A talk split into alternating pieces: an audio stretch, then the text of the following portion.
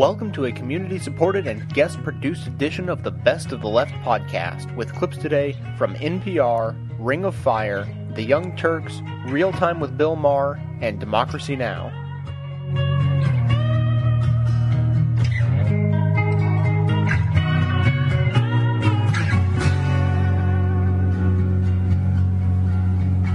Now, now, the founder of Blackwater, Erik Prince, is very politically connected. Let's talk about him, starting with um, with the fact that he's from a very wealthy family. How did his family make their fortune? Uh, Erik Prince uh, grew up in the, the Midwestern state of Michigan in a, a town called Holland, and his uh, his dad Edgar Prince was very much the king of Holland. Uh, he was a pull yourself up by your bootstraps kind of guy who built up an empire, a company called the Prince Manufacturing Corps, and uh, Prince Manufacturing uh, was best known for creating the now ubiquitous lighted sun visor in a car. So when you pull down your visor and you see it light up, that's from the Prince family. and what what Erik Prince's father um, uh, taught him was to mix uh, a sort of strict adherence to a Calvinist uh, religious doctrine with a, a, strong embrace of the, the free market gospel. And so Erik Prince, as a young man, watched as his father used the family business as a cash generating engine to fuel the rise of the religious right, uh, as well as the Republican Revolution of 1994 that brought Newt Gingrich to power. And so his father uh, was a major contributor to many Republican campaigns, uh, but also to Gary Bauer, for instance, the, the founder of the Family Research Council. He gave Gary Bauer the seed money to start the organization. Young Erik Prince was among the first interns there. Uh, the Prince family also contributed heavily to James Dobson and Focus on the Family.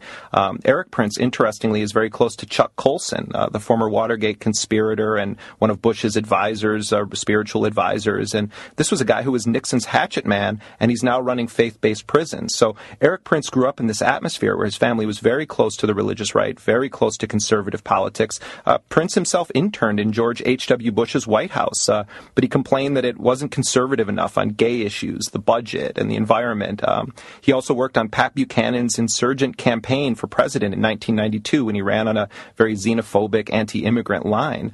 Um, Erik Prince himself uh, has contributed upwards, uh, and his immediate family, of a quarter of a million dollars in traceable money to federal Republican campaigns. And interestingly, he's never given a penny to a Democrat, which is certainly his right. But he has given money to Green Party candidates to defeat Democrats. And this is a very unusual pattern for the head of a, of a powerful corporation to put all of his eggs in one basket. But this guy is a committed ideologue. Now, now Erik Prince, the founder of Blackwater, is a former Navy SEAL. In fact, he's believed to be the wealthiest person ever to serve in the U.S. Navy SEALs and he was deployed in Haiti. Uh, he was deployed in Bosnia, in the Mediterranean, and I don't think he actually wanted to leave the Navy SEALs. But in, in 1995, his father died of a heart attack, uh, and his wife uh, uh was diagno- had been diagnosed with cancer. And I think that being in the SEALs was no longer a, a reality for him, and I think that's why he turned his sights on setting up a, a military company that would effectively operate itself like a privatized special forces unit. Now, uh, Joseph Schmitz is the vice chairman of Blackwater, and he had been the Pentagon's inspector general. So he's kind of connected to the private and the government world. Uh, is he very politically connected? Well, I mean, Joseph Schmitz was the uh, the Pentagon Inspector General at a time uh, when the war contractor bonanza was just exploding, and his his job effectively was to uh, police uh, the largest war contractor bonanza in history, uh, and he was uh, was was basically forced to resign under fire from Democrats and Republicans alike, accusing him of of not doing his job, and then he turns around and takes a, a, a job with one of the most successful of those war contractors, Blackwater USA. Joseph Schmitz is a committed Christian Christian activist. Uh, he himself is the one who brags of his membership in the uh, in the Military Order of Malta, the, the, Christian militia dating back to the First Crusade. And if you read through his speeches uh, from when he was Inspector General, he absolutely adored Donald Rumsfeld. He gave a speech one time in which he went on and on about Rumsfeld's career as a wrestler. Um, and so this is a guy who was very close. Uh, he was a, he was a Republican, uh, devoted Republican disciple. He was very close to the Bush administration, and now he's in a leadership position uh, at Blackwater USA. Uh, now, an- another highly placed person within Blackwater is Cofer Black. What's his position in Blackwater, and where was he before that? Cofer Black is the uh, is is a vice chairman of, uh, of, of Blackwater, and he's perhaps one of the most uh, famous spies in U.S. history. Uh, Cofer Black was a 30 year veteran of the Central Intelligence Agency when he uh, when he came to Blackwater in February of 2005. Uh, this was a man who Osama bin Laden had marked for death in Sudan in the 1990s when Black was a CIA operative there. Cofer Black is also the man who caught Carlos the Jackal at the time the most famed international terrorist. He caught him in Sudan. Black went on to serve uh, for decades in the in the CIA. And uh, when 9/11 happened, he was the uh, coordinator of the CIA's counterterrorism center and the man tasked with hunting, beginning the hunt for Osama bin Laden. And on September 13th, 2001, he's in the White House Situation Room throwing papers on the ground, explaining to President Bush how he's going to drop in special forces operators throughout Afghanistan. And he would talk in these terms: "We're going to put their heads on spikes. We're going to have uh, we're going to have flies crawling across their eyeballs." He talked about chopping bin Laden's head off with a machete so that you had DNA to know it was him. And he actually promised President Bush that he would bring Osama bin Laden's head back from Afghanistan uh, in a box on dry ice. Uh, well, of course, that didn't happen. And uh, so Cofer Black was one of the key players in the early stages of the War on Terror, one of the key players in the um, real escalated use of the Extraordinary Rendition Program. And now he's one of the key players at Blackwater USA and recently announced that he had formed his own private intelligence company.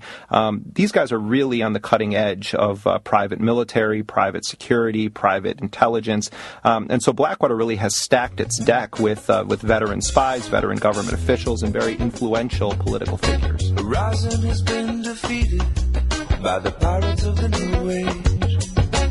Alien casinos. Well, maybe it's just time to say that things can go bad and make you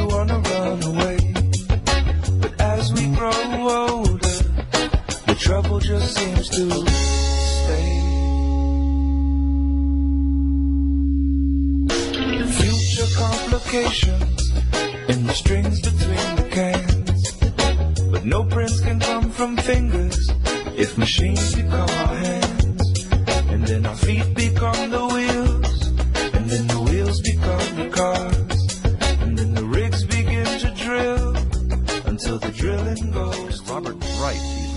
editor of the Houston based newsletter Energy Tribune.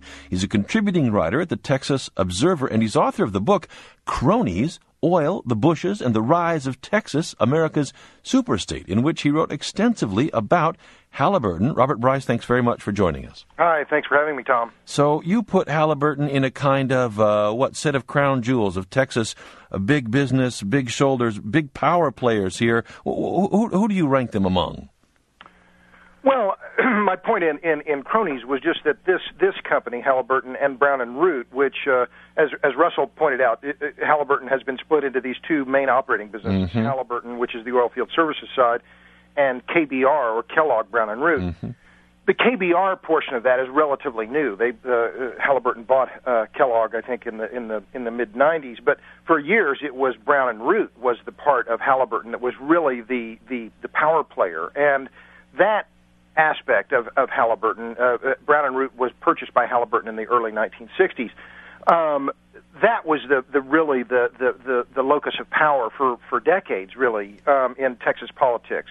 Remember, it was Brown and Root that was close to Lyndon Johnson. It was George Brown who was one of Lyndon Johnson's biggest political backers, and mm. in fact, uh, as I wrote in the book, that uh, you know when it, throughout Lyndon Johnson's career in politics, even going back to his very first run for Congress, in the late 1930s, George Brown was one of his biggest backers, and then Johnson, in turn, uh, rewarded Brown and Root with huge construction contracts. In fact, the the biggest one was uh, a dam that was built right uh, outside of the city of Austin here, the Mansfield Dam, uh, which dammed the Colorado River and created uh, the first of the big Highland Lakes uh, uh, here in uh, in Central Texas. So that's what you call cronyism, and it's rolled right on forward, as you describe it, Robert Bryce, for decades. Well, yes, because Halliburton and Brown and Root were are part of that uh, Texas power structure and have been for many decades that um, uh, created that symbiotic relationship between the oil sector and the Texas political power structure. And it wasn't, of course, just Lyndon Johnson. Uh, the the oil sector and the oil business um, uh, supported uh, George Bush the first in his runs for Congress, and then uh, later for the Senate. And of course, then the rise of George W. Bush was largely funded by the Texas oil interests as well. We're going to look at that, but let me ask you: uh, when it comes to Dick Cheney and George W. Bush and Halliburton and the Iraq War, uh, the title of your book is cronies. Is that the right word to be applying here, or was this a you know patriotic big company stepping up to do what was asked by the White House? Well, uh, um, you know, I think it's it's both. I mean, clearly the political connections in, with Halliburton and the uh, the last few Republican presidents are really quite uh, remarkable. Uh, you look at the the president's Foreign Intelligence Advisory Board, which is a group of uh, of citizens that are appointed by the president to review all of the uh, the government's most secret secrets. Uh, they have access to all the data from the CIA, the FBI, the uh, National Security Agency, et cetera. Uh, throughout much of the Reagan administration and then part of the first Bush administration, um, uh, there was a, a member of the Halliburton board uh, sat on the PFIAB uh, and uh, and and sat on that board. Anne Armstrong was her name. She was an advisor in the Nixon administration um, and worked in the Nixon White House. Uh, she later um, then became a, a, one of the lead members of the Foreign Intelligence Advisory Board um, while she was sitting on the Halliburton board. Mm. Uh, fast forward to today, where you have Ray Hunt, uh, who was a big uh, provider of funding for George W. Bush's campaign in 2000. He now sits on the Foreign Intelligence Advisory Board and sits on the board of directors at Halliburton. I've asked Ray Hunt face to face. I said, "Do you use the data or the information you get from the Foreign Intelligence Advisory Board when you're talking to Halliburton?" He refused mm. to answer the question. Um, but you know, this is just one example of these many connections between Halliburton and the highest levels of uh, the Bush administration. Um, uh, then you have Dick Cheney, who, of, of course, was appointed to find a, a vice presidential uh, candidate uh, to run with George W. Bush, and then he beca- himself becomes the candidate. What I think is, is truly remarkable, uh, you know, Robert Caro and others have written mm. uh, a great deal about the connections and alleged corruption between uh, Brown and Root and Lyndon Johnson. Well, I think George Brown of Brown and Root would have been astonished if he knew that, to, you know, up until last year, Dick Cheney, as a sitting vice president of the United States, was still getting deferred compensation payments from Halliburton. That's what so, you call cozy. Well, you know, and and Cheney, you know, says, well, it's deferred compensation. It's money that is owed to me. You know, that's fine, but it is remarkable set of circumstances when you have a, a person at that level of power still still having financial dealings with a, a big government contractor, and particularly one that's as controversial as Halliburton.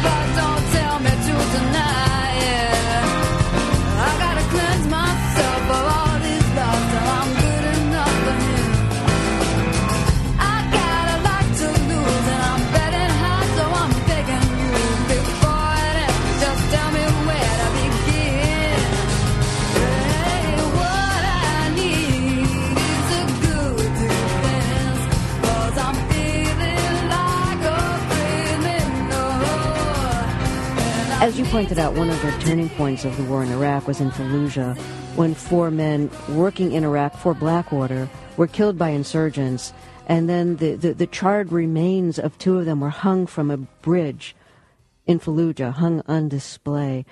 Um, now, the families of the four men who were killed are have filed wrongful death suits against Blackwater. On what ground?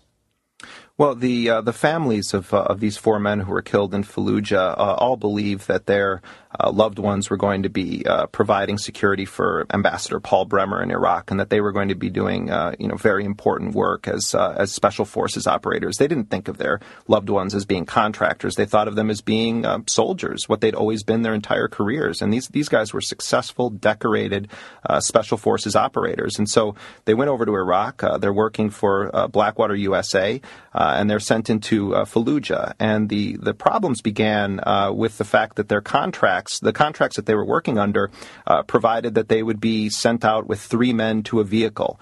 They were sent out with only two men to a vehicle. That third man in the vehicle uh, would have been a rear gunner armed with a heavy machine gun. Uh, they were also supposed to be, according to the contracts, uh, provided with armored vehicles. They were sent in Pajero jeeps, uh, which are widely known in Iraq as bullet magnets. Uh, they were sent out that day, uh, according to the lawsuit of the families, without a map and without the opportunity to do pre-mission intelligence gathering. And so these families, when their loved ones were killed, began asking Blackwater questions. How did this happen? What were they doing? Doing in Fallujah? What was their mission that day?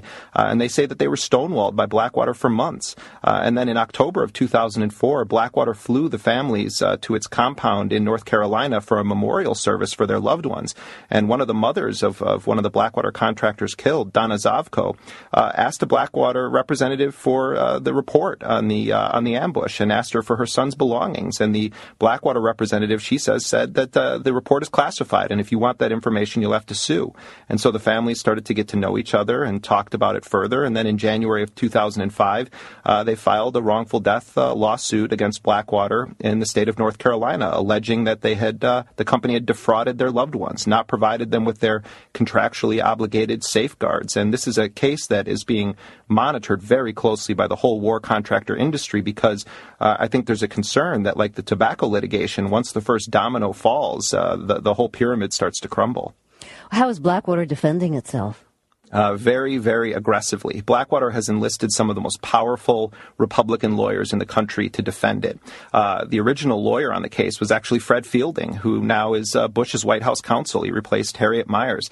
Uh, the current counsel of record for Blackwater is uh, none other than Kenneth Starr, the man who led the impeachment charge against uh, President Clinton. At one point, they retained Greenberg Traurig, the, the powerhouse law firm. And so Blackwater has never disputed the particulars of the lawsuit. but what they've done is they've tried to argue uh, that they should be immune from civilian litigation in the United States uh, because Donald Rumsfeld classified Blackwater and other contractors as part of the U.S. total force, as an official part of the U.S. war machine. And so Blackwater has filed a series of briefs uh, saying that, look, if you allow us to be sued, it's like allowing the military to be sued, and it, it, it basically invades the rights of uh, President Bush to wage war as he sees fit, and the, the courts don't belong in that process. Blackwater has argued in its legal briefings and um, and its legal papers filed with various courts. And the fact is that twice the U.S. Supreme Court, which uh, we should point out is dominated by Republican appointees, uh, rejected Blackwater's appeals. And so it seems now that this case is going to go ahead in state court in North Carolina, where there would be no cap on damages a jury could award. Well, Blackwater is arguing that it shouldn't be subjected to civil uh, trials, but at the same time, it's not. It doesn't come under the jurisdiction of the mil- military. It's not held accountable to the military code of justice. Right. I mean, Blackwater has essentially declared its forces uh, above any effective law, uh, while uh, resisting its attempts to have its private forces subjected to the Pentagon's court martial system, the Uniform Code of Military Justice. Uh, Blackwater also claims this immunity from civilian litigation. Uh, in fact, the only law that Blackwater wants applied to its forces uh, is one that has no teeth and has not been enforced in Iraq or, or elsewhere, and that's the uh, Military Extraterritorial Jurisdiction Act of 2000, uh, which is a law that says that contractors operating in the war zone should be subjected to the U.S. court system, the criminal court system system in the United States. The fact is, Terry, that there are 100,000 contractors in Iraq, and only one has been uh, has been indicted on any kind of charges.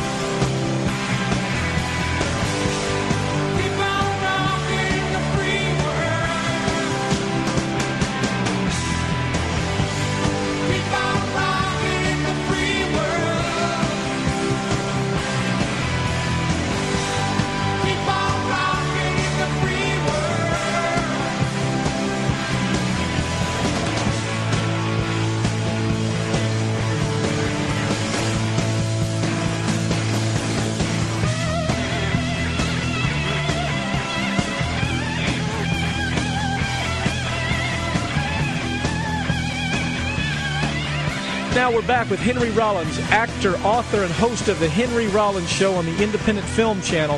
Henry, talk about the power pyramid. I, I, just I love your handling of the idea that if you're not a millionaire, you can't afford Bush. You just can't. Yeah, well, he, it's just that idea that that what's the matter with Kansas concept of all these people voting out of their self-interest. You know, not in their self-interest, rather. You know what I mean? Yes. Where these people who support him in that way a beaten wife supports her man. Well, he's nice when he doesn't beat me, and you know he's a good man. He beat the hell out of you, but he you shut up. He's a good man. He works hard. He he drinks and chucks the bottle at your head. Shut up. And now she's defending this guy in court. I love him. And well, let me, what, let me ask you this: What's the top of the pyramid? You know, Bush, Cheney, Congress, the Supreme Court. They really aren't the top of that pyramid, what well, you they, call the power pyramid. They benefit from and and they they they get good pay from it. The the the top of the pyramid are the people who well, your KBRs and, and the people who make right. the world go around. Right. Um, I interviewed Stephen Gaghan on my show hmm. recently, mm, and fascinating guy. Yeah. And he's he said it's all about oil and arms. He says he meets these guys who really push the rocks around. And he said, you'd think it would be for like, you know, for God, for country, for jihad or whatever. He says, it, it's for Ferraris and like 16 year old girlfriends and, and Persian caviar. You know, it, it, that, that's the top of the pyramid, right? Well, yeah. it's these people, if you, if you look at the movie Syriana, when you see that the, the size and the terms these people are thinking in, where you and your sign downtown going, no more war, man, they don't even watch. Mm-hmm. You don't matter. Mm-hmm. And so to a lot of these people, you who aren't them, you're just you know you're an extra in their movie, and it, shut up and go along with it. And and that's why you see guys like Sean Hannity who wish they could be at the party. They got the money, but no one no one in real power is ever going to invite them anywhere. His best front seat was uh, hanging out with Donald Rumsfeld going to Iraq.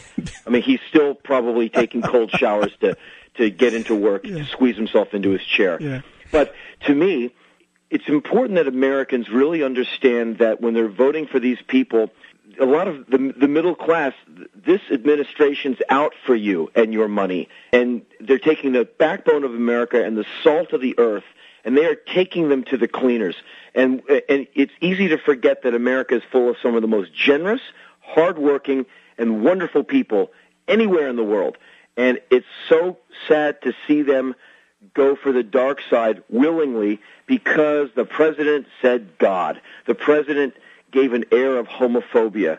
And, and, and then later on, they found out that they got screwed.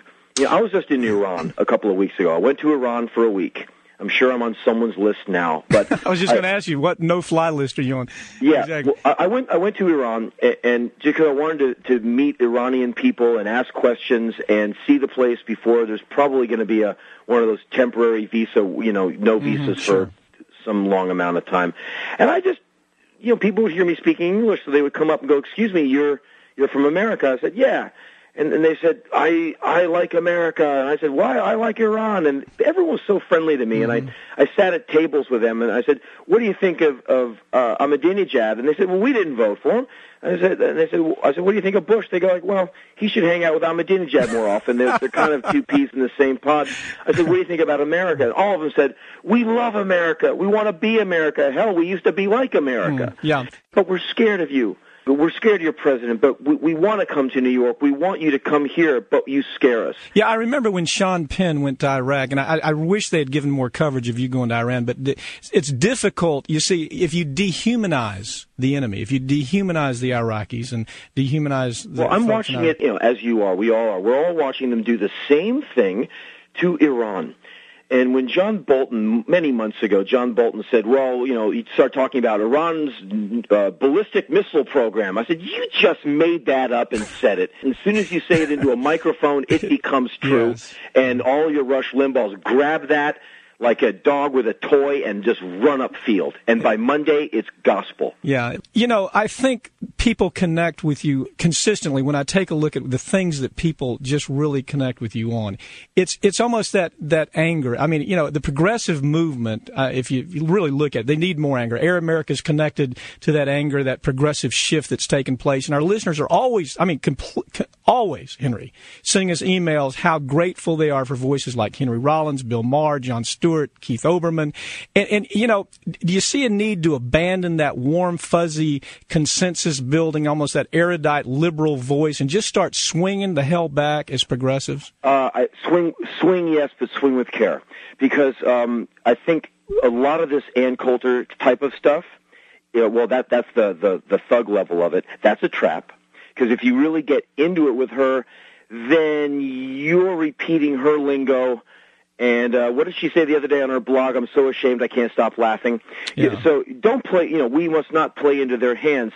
But yeah, I think if you just kind of turn the other cheek over and over and over by being a you know a decent person, like when John Howard went after Barack, he just went, oh, his first two words out of his mouth was, "I'm flattered."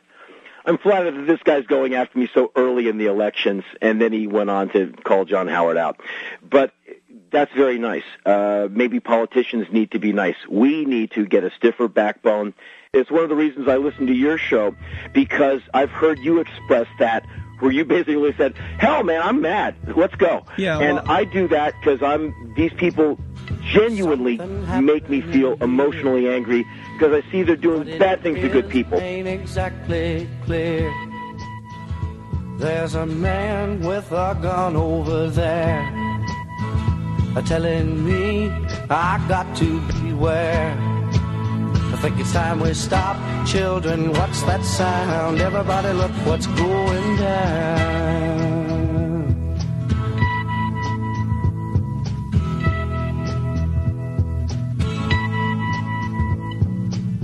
There's battle lines being drawn.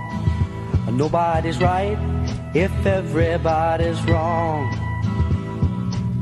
Young people speaking their minds are getting so much resistance from behind. Every time we stop, hey, what's that sound? Everybody, look what's going down.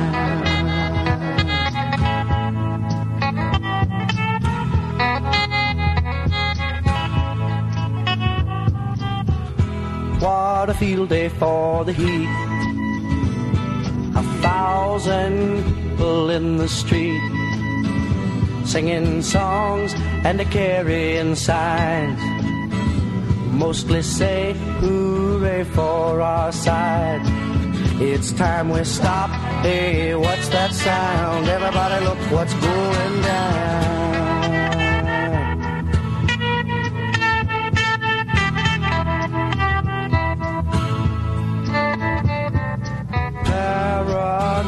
Strikes deep.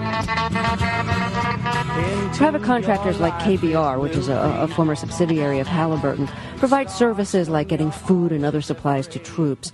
Private contractors often, you know, they, they build things, they bring supplies, they um, they protect people. Would you consider Blackwater uh, like a, a company of mercenaries or of the kind of contractors who, you know, get food and other supplies and offer protection?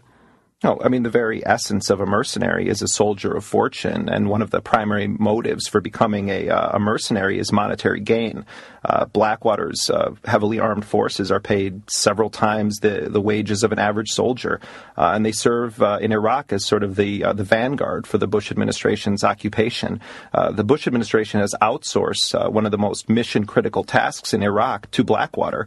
Blackwater guards the U.S. ambassadors, Zalmay Khalilzad. They guard several regional occupation offices in the country. But then another fact that goes largely unreported is that while Blackwater portrays itself as a sort of American pie business, an all American company, they actually have recruited mercenaries uh, from some serious human rights violating countries, Chile, Colombia, and elsewhere, and deployed them as part of their force in Iraq. Have they been involved in combat operations at all?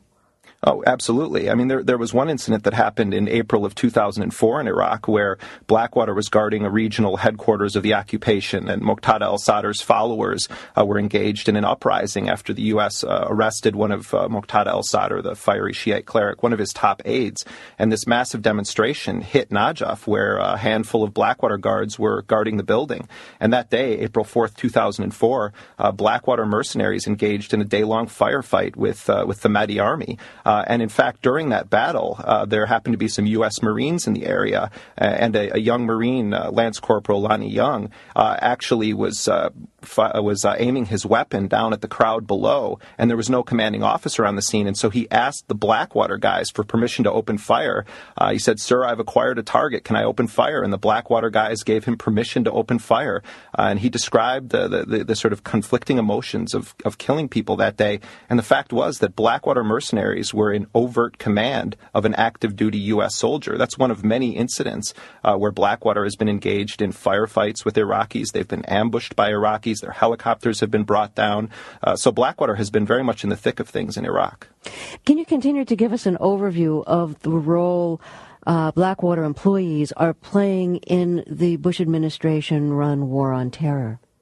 Well, I, I call Blackwater the Praetorian Guard uh, of the uh, War on Terror. The Praetorian Guard, of course, being the famed uh, Roman mercenaries, uh, because what you find with Blackwater is that they're deployed in the key areas of the War on Terror. Uh, their men were among the first people deployed into Afghanistan after 9/11 on a covert CIA contract. Uh, their training forces in Afghanistan. Blackwater has a massive contract with the U.S. State Department to provide what's called diplomatic security. I recently filed a FOIA request and determined that Blackwater has been paid $750 million by the State Department alone uh, since the summer of 2004 to guard senior U.S. officials in Iraq, Afghanistan, and elsewhere. Uh, Blackwater also has uh, been deployed in New Orleans uh, in the wake of Hurricane Katrina. Several hundred uh, Blackwater contractors were deployed in the hurricane zone. And what's interesting is that Blackwater billed the federal government $950 per day per man uh, in New Orleans, and their men on the ground that I interviewed in New Orleans told me that they were being paid $350 a day. So there's a serious question of where that $600 went. Um, and so what we find is that Blackwater, both at home and abroad, is serving uh, the radical privatization agenda of the Bush administration, and it's rapidly expanding its operations in the United States, opening a new facility in uh, Illinois. They're calling it Blackwater North, and in California, they're calling it Blackwater West. And then they have a 7,000 acre private military facility uh, based on the Great Dismal Swamp of North Carolina. So this company really embodies so much of what's happened in this country and around the world uh, in the wake of 9 11.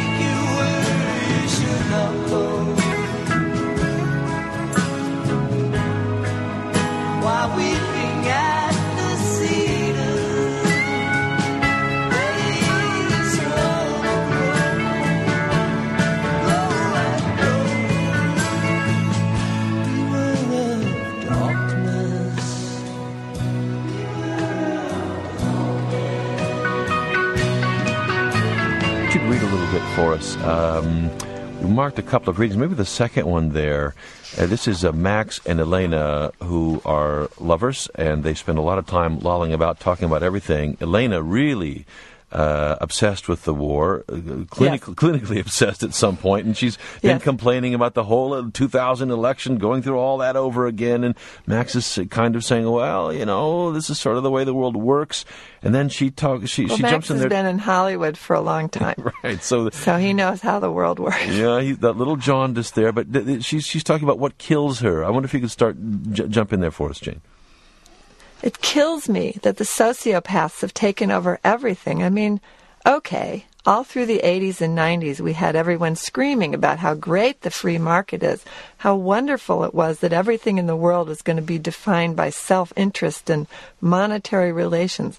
There were going to be no regulations or sense of obligation, and people were to accept that they were tools of the economy, and the economy was not to have any higher goal than expanding, and the economy was going to be the nation.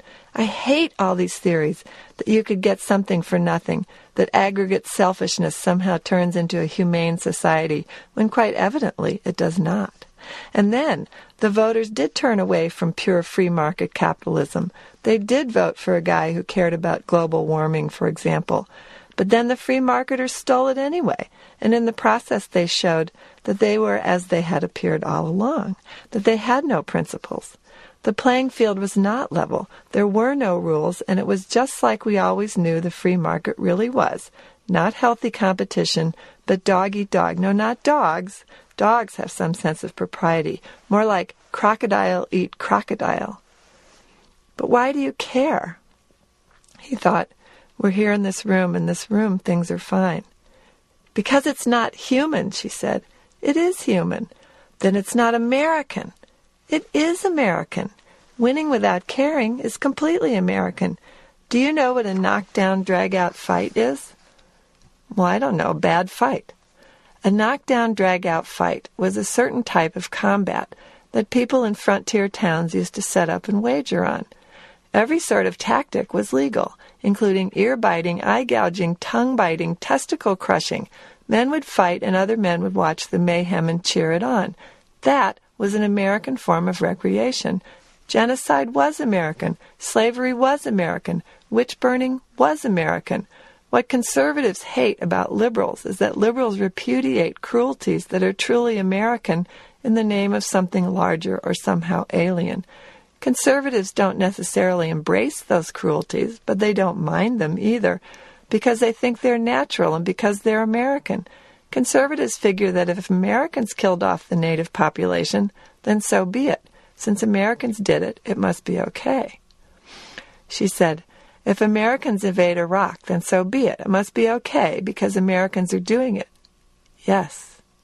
Do you expect me to agree with that logic? No, but I expect you to recognize that it is ineradicable, that it's the price you pay for living here. A little conversation in the Pacific Palisades in Jane Smiley's 10 Days in the Hills. There's, there's a lot of romping and craziness, but the, but the political theme never goes away here.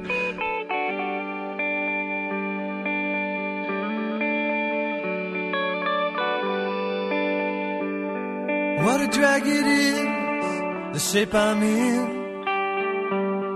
Well, I go out somewhere, then I come home again. A lot of cigarette cause I can't get no sleep.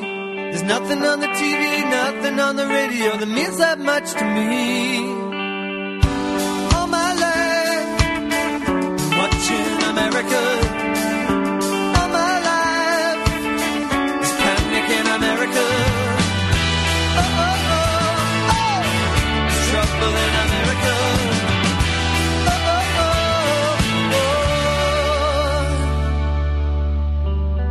Yesterday was easy, happiness came and went. I got the movie script, but I don't know what it meant. A lot of cigarette cause I can't get no sleep. There's nothing on the TV, nothing on the radio that means that much to me. There's nothing on the TV, nothing on the radio that I can believe in.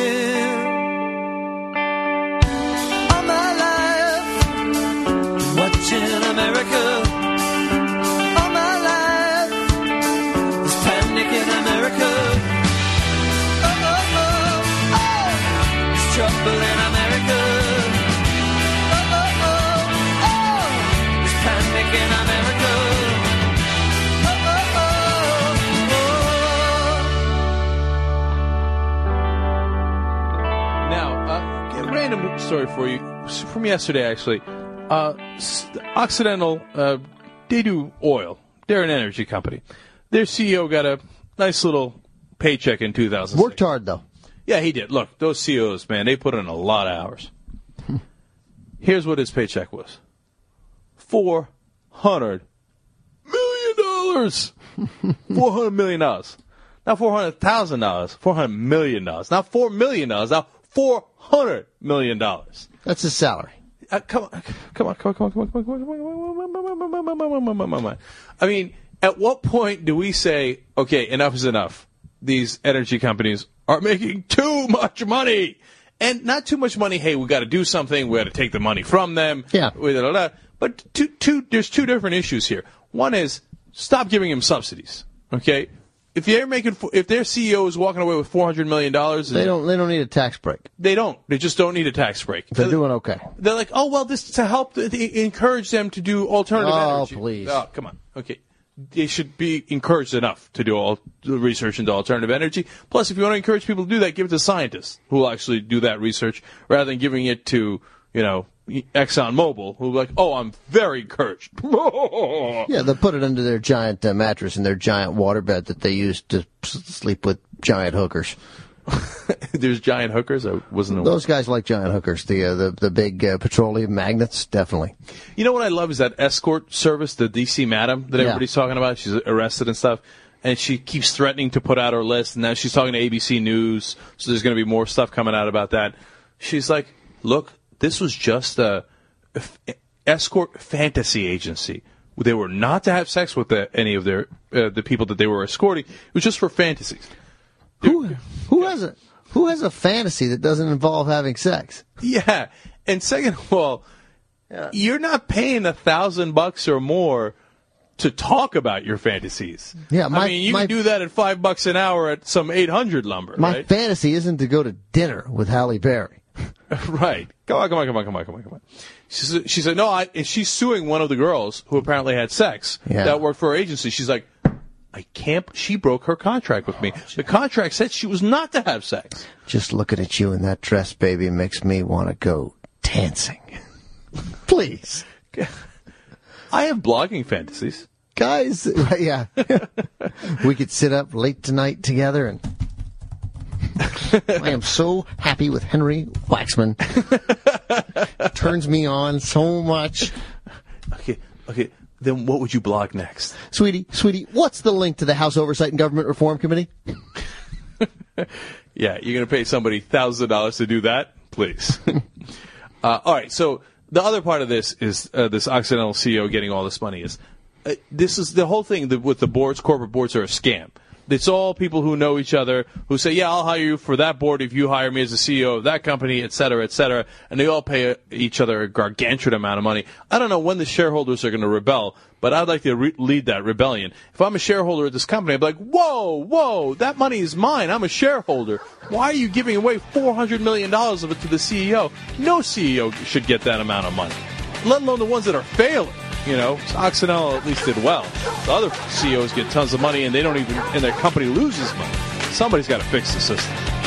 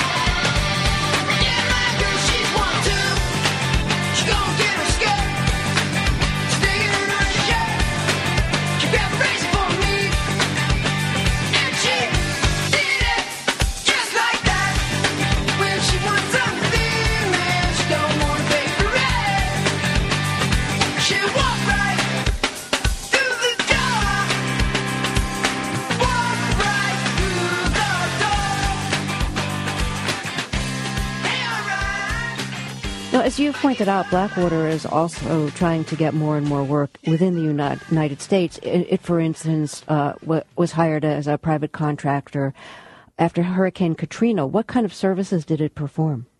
Well, it's interesting because Blackwater beat uh, most agencies of the federal government to the hurricane zone. Uh, and when it initially deployed about 180 men, it didn't have any government contracts, according to company officials. Uh, they say that they just went down there to help out in the relief effort. Uh, I was in New Orleans in the aftermath of Hurricane Katrina. I was actually talking to two New York City police officers on Bourbon Street when all of a sudden a compact car with no license plates pulls up, and these big burly guys with uh, with flak jackets and M4 machine guns and wraparound sunglasses and shaved heads get out of the car uh, and say to the New York police officers, Do you know where the rest of the Blackwater guys are? And the police officer said, Yeah, there's a bunch of them down the road. And I turned to the police officer and I said, Blackwater? You mean like the guys in Iraq? And he said, Yeah, they're all over the place. So I walked around and I found some Blackwater guys and I talked to them about what they were doing there. And they told me very clearly that they were uh, on contract uh, with the Department of Homeland Security, that they were staying in a Homeland Security camp outside of uh, New Orleans. Um, one of them showed me a gold law enforcement badge and said he'd been deputized by the governor of, uh, of Louisiana. When I asked them what their mission was in North Car- in uh, New Orleans, uh, they said that they were there to confront criminals and stop looters. And the fact of the matter is that these Blackwater guys were riding around in unmarked vehicles, heavily armed. Uh, several of them had just been in Iraq or Afghanistan a couple of weeks earlier. So it was very disturbing to see the presence of these private forces on the streets. I mean, you know, what are they going to do if they see a, a, woman coming out of a, of a department store carrying diapers that she didn't buy, that she took out of the, the department store. I mean, what are these private soldiers uh, supposed to do? And uh, after I reported that they said that they were on contract with the Department of Homeland Security, uh, the federal government was forced to admit it. And it turns out that they were paying these guys $350 a day, and Blackwater was billing the government $950 a day for their services. At one point, Blackwater had 600 men deployed from Texas to Mississippi, and they were raking in more than $240,000 a day. Is Blackwater trying to get more work in the United States in the aftermath of natural disasters? Oh, absolutely. Blackwater representatives uh, recently met with uh, California Governor Arnold Schwarzenegger to talk with him about uh, doing disaster response in the event of a California earthquake. Uh, the company has applied for operating licenses in all of the coastal states of the United States.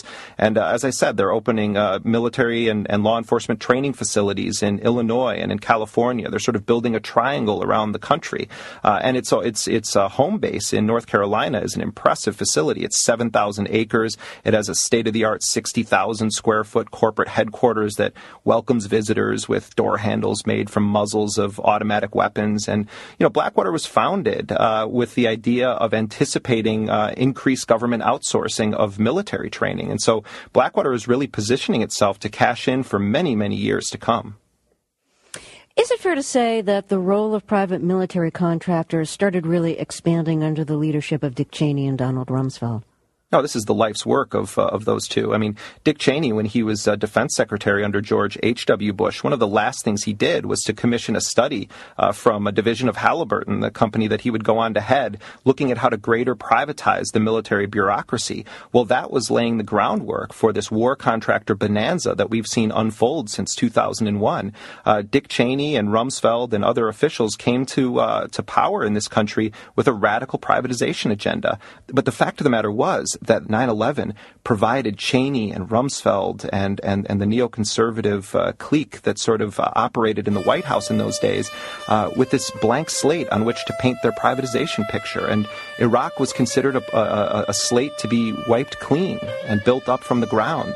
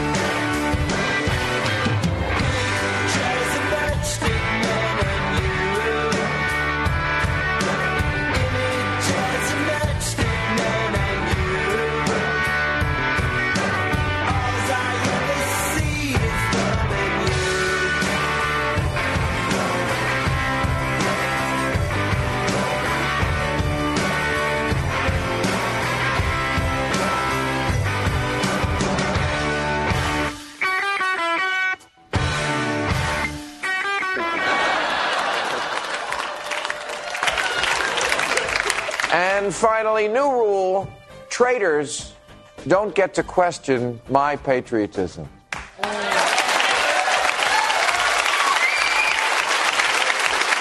What could be less patriotic than constantly screwing things up for America?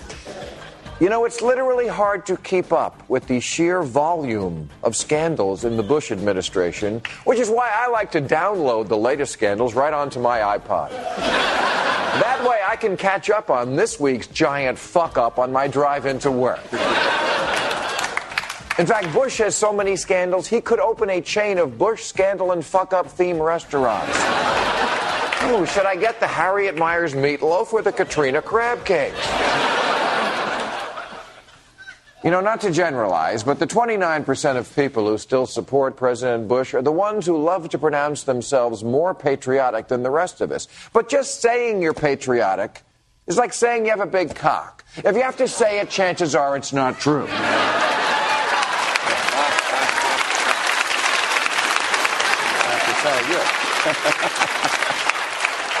and indeed, the party that flatters itself that they protect America better is the party that has exhausted the military, left the ports wide open, and purposefully outed a CIA agent, Valerie Plame. That's not treason anymore, outing a spy? Did I mention it was one of our spies? And how despicable that Bush's lackeys attempted to diminish this crime by belittling her service, like she was just some chick who hung around the CIA. An intern, really. Groupie, if you want to be mean about it. No. Big lie. Valerie Plame was the CIA's operational officer in charge of counterproliferation, which means she tracked loose nukes. So when Bush said, as he once did, that his absolute number one priority was preventing terrorists from getting loose nukes, okay, that's what she worked on. That's what she devoted her life to, staying undercover for 20 years, maintaining two identities every goddamn day. This is extraordinary service to your country. Valerie Plame was the kind of real life secret agent George Bush dreams of being when he's not too busy pretending to be a cowboy or a fighter pilot.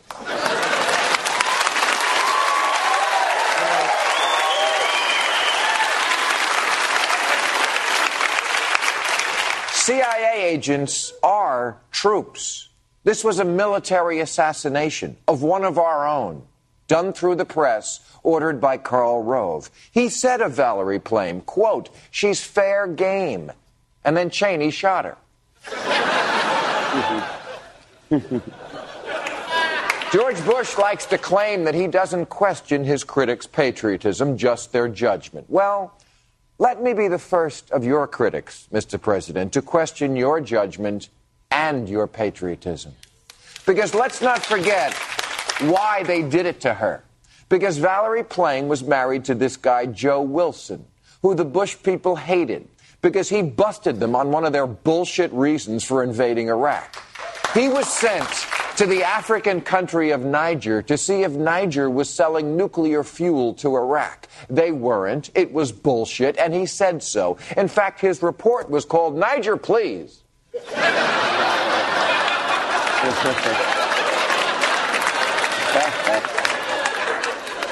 Valerie Plame's husband told the truth about their lie, so they were willing to jeopardize an entire network of spies to ruin her life. Wow. Even the mob doesn't go after your family. Mark Twain said, Patriotism is supporting your country all the time and your government when it deserves it. And I say Valerie Plame is a patriot because she spent her life serving her country. Scooter Libby is not because he spent his life serving Dick Cheney. Valerie Plame kept her secrets. The Bush administration leaked like the plumbing at Walter Reed.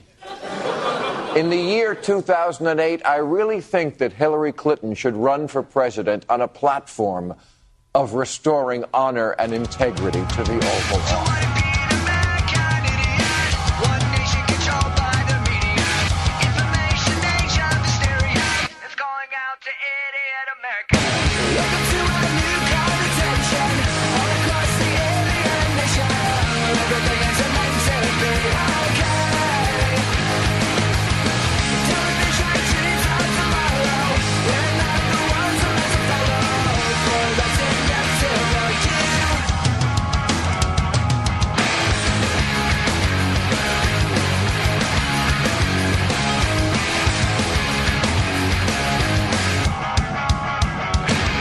Revelations have linked the FBI to the interrogation and detention of anti war protesters in Washington, D.C. According to unearthed police records, a secret FBI intelligence unit helped detain and question a group of protesters in a downtown parking garage in April 2002. Some of the protesters were interrogated on videotape about their political and religious beliefs. According to the police records, the protesters were largely targeted because they were wearing the color black and perceived by police to be anarchists.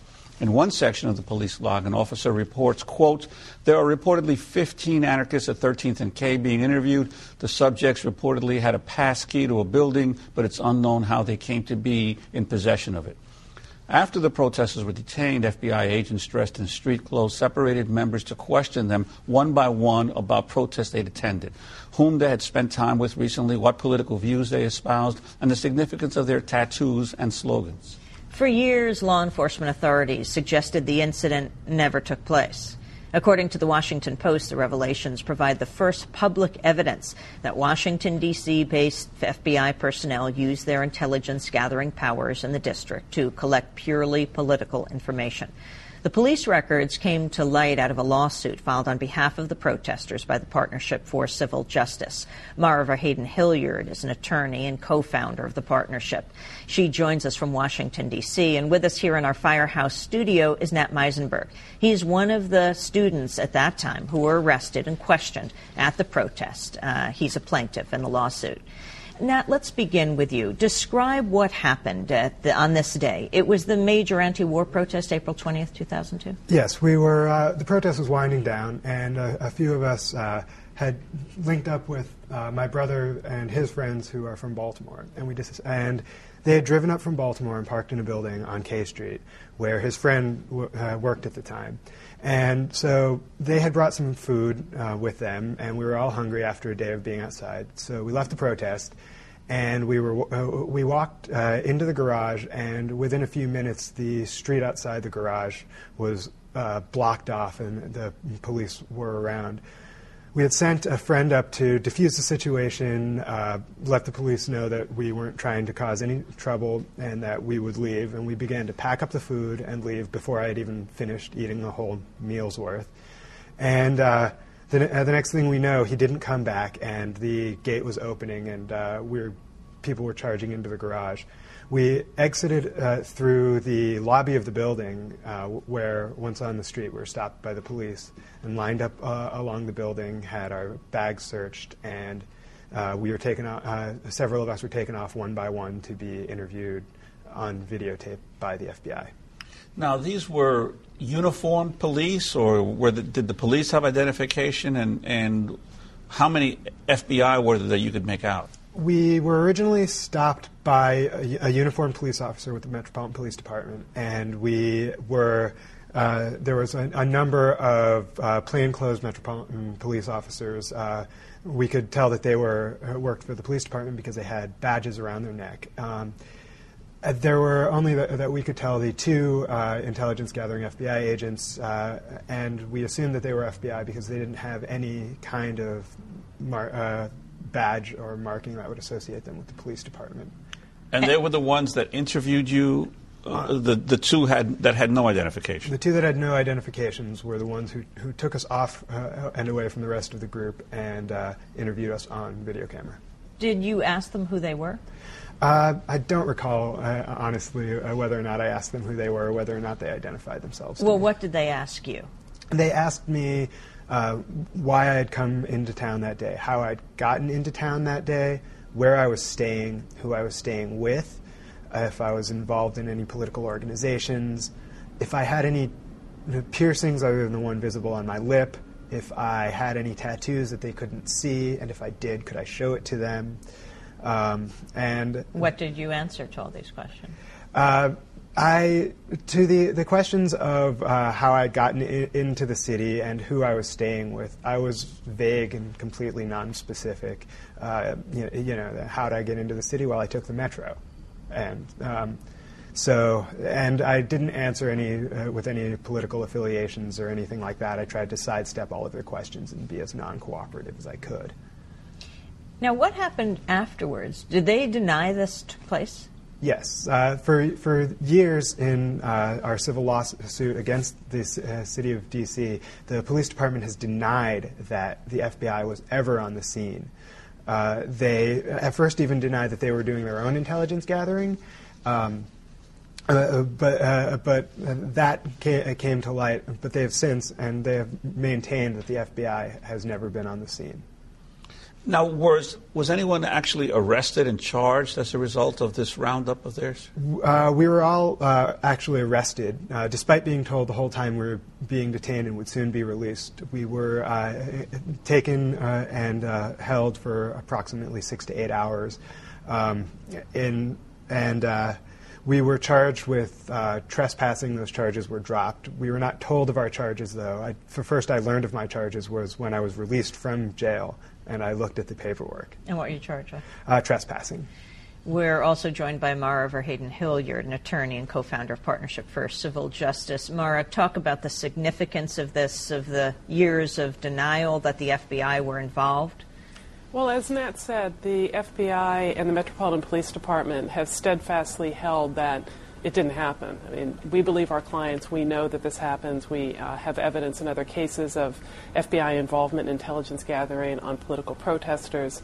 And uh, in, in discovery request after discovery request, in sworn responses, in hearings before the court, over and over again, uh, the FBI, the MPD have done everything they can to suggest that this is somehow complete fabrication.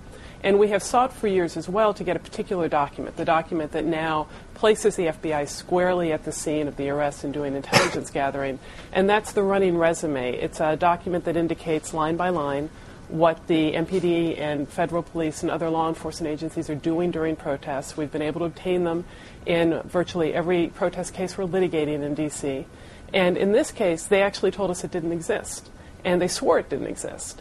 And now we know why. This document says very clearly FBI intelligence is on the scene and the protesters are being questioned. And the only way this finally came up is they gave it to us uh, the one business day before a deposition we were taking of uh, one of the MPD members who's responsible for developing this document. And what, what has been the response of the law enforcement officials who kept saying that, that uh, they didn't have any, uh, any records of this? Well, we want a response. We have filed a motion for sanctions with the court as well. The FBI has filed a motion to dismiss themselves from the case. We don't see that there can be any basis for their dismissal. And this situation is, is really important because we think it's sort of the tip of the iceberg. We think it's one tentacle coming up that's quite visible of a larger operation. The questions that they were asking protesters, the questions about who are you with, what are your political beliefs, where are you staying, associational political questions, that's programmatic questioning. It's not random questioning. It's the kind of information that you collect when you're building a database, an associational database, and a network database of information. And it's all purely political. It's all First Amendment protected political activity, political association. Now, the, uh, are there any local laws uh, in uh, in the District of Columbia similar to those in uh, well in New York? There are the Handschu guidelines that limit this kind of pol- political surveillance. But uh, what limitations are there, either on the FBI or Metropolitan Police, on this kind of surveillance? Well, there's limitations in two sort of particular ways. I mean, you have straightforward First Amendment limitations.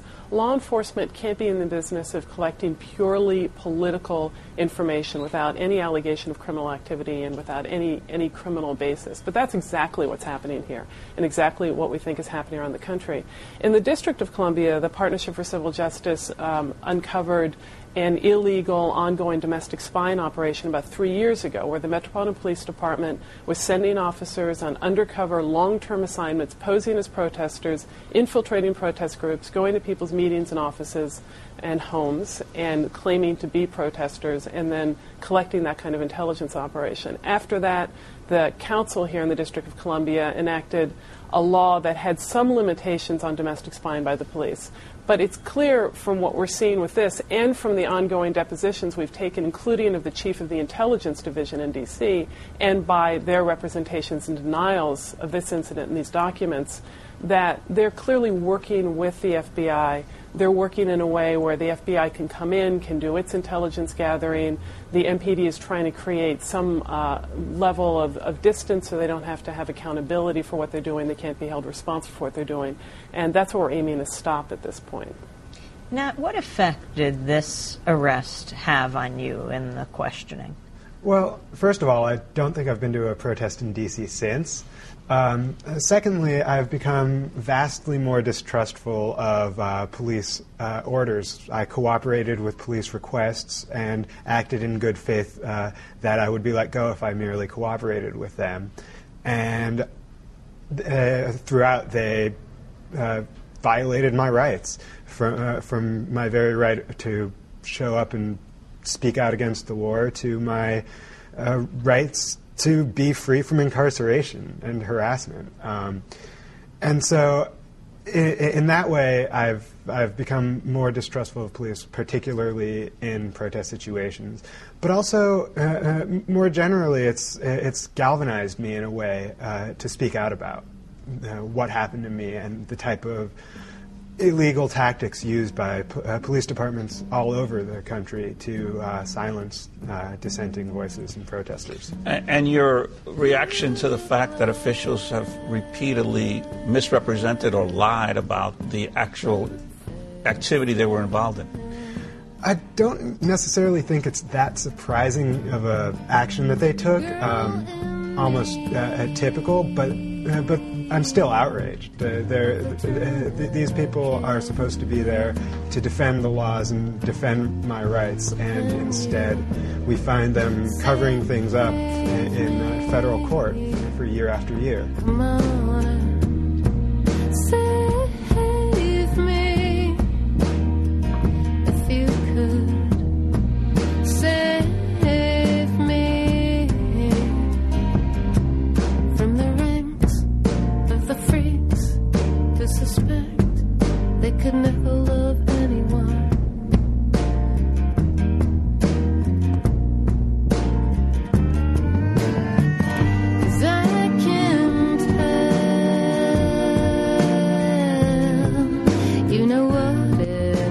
Lots of ways to communicate with the show, and I encourage you to do so. You can join the community forum to speak with other listeners, send emails direct to me at hippiesympathizer at gmail.com, or have your voice heard by the entire audience by calling the comment line at 206 202 0195. Links to all of these at bestoftheleftpodcast.com.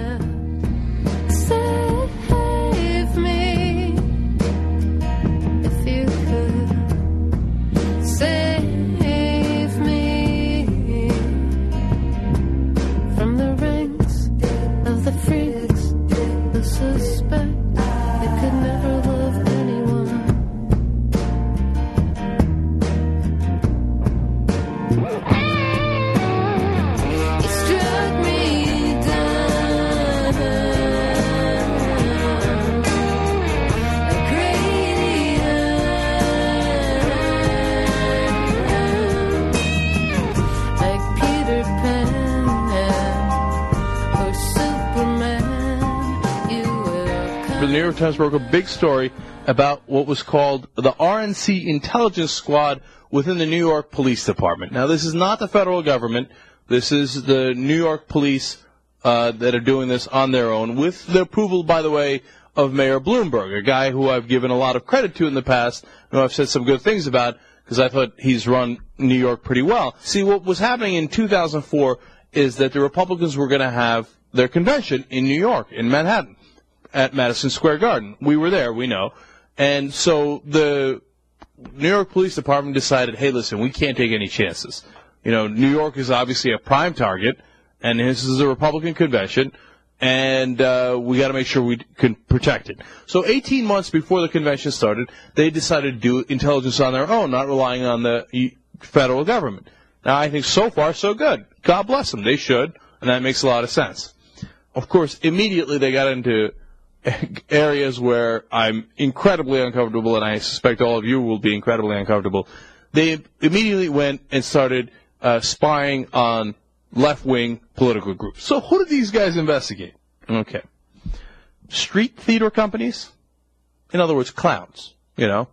Uh, now look, there's a lot of great street theater companies, and some of them have great clowns in them. Some of them have mimes. Some of them are troupes. Okay, some of them are flat out entertainers. Not a lot of terrorists among those clowns and mimes or street theater companies, and some of them put together Shakespeare, and some of them put together anti-Bush uh, theater uh, acts. Who cares? Now, look, if I'm the head of the Secret Intelligence Committee for the New York, and somebody says to me, "Hey, look, I want to look into street theater companies," I'd say, "Man, you better have something on them, because that doesn't seem to make too much sense to me. So you better show me a piece of evidence that says there's a very dangerous clown in that company, church groups, because you know how dangerous church groups are. I mean, they will bust out a Bible on you before you know what hits you." Okay? And left-wing church groups, those peaceniks, they're the most dangerous people around. I will they'll quote you about the Prince of Peace. Prince of Peace, please. Those church groups are a nest of terrorists. Okay, so they look into church groups, anti-war organizations, because if you're for peace, of course, that must mean you're violent, and, and of course, environmentalists, because environmentalists would want to do would be in cahoots with Al Qaeda. Why? Are Al Qaeda uh, looking to protect the forest? Is that what's happening? So environmentalists are also. Uh, oh wait a minute, wait a minute. There's more. People opposed to the death penalty. Once again, a well-known group of violent people. Okay. No, they're opposed to the death penalty. They don't want to kill people. Okay. Globalization people and uh, uh, people opposed to globalization and people opposed to other government policies. Well, if you're opposed to government policies, then obviously you're dangerous, and we need to send a spy in to check in on your group. Okay.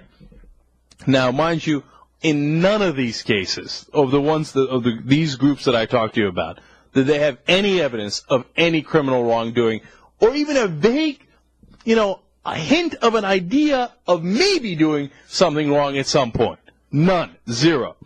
A police report on an organization of artists called Bands Against Bush noted, and I'm quoting from the New York Times here, Bands Against Bush, wow, they must be dangerous, noted that the group was planning concerts on October 11, 2003 in New York, Washington, Seattle, San Francisco, and Boston.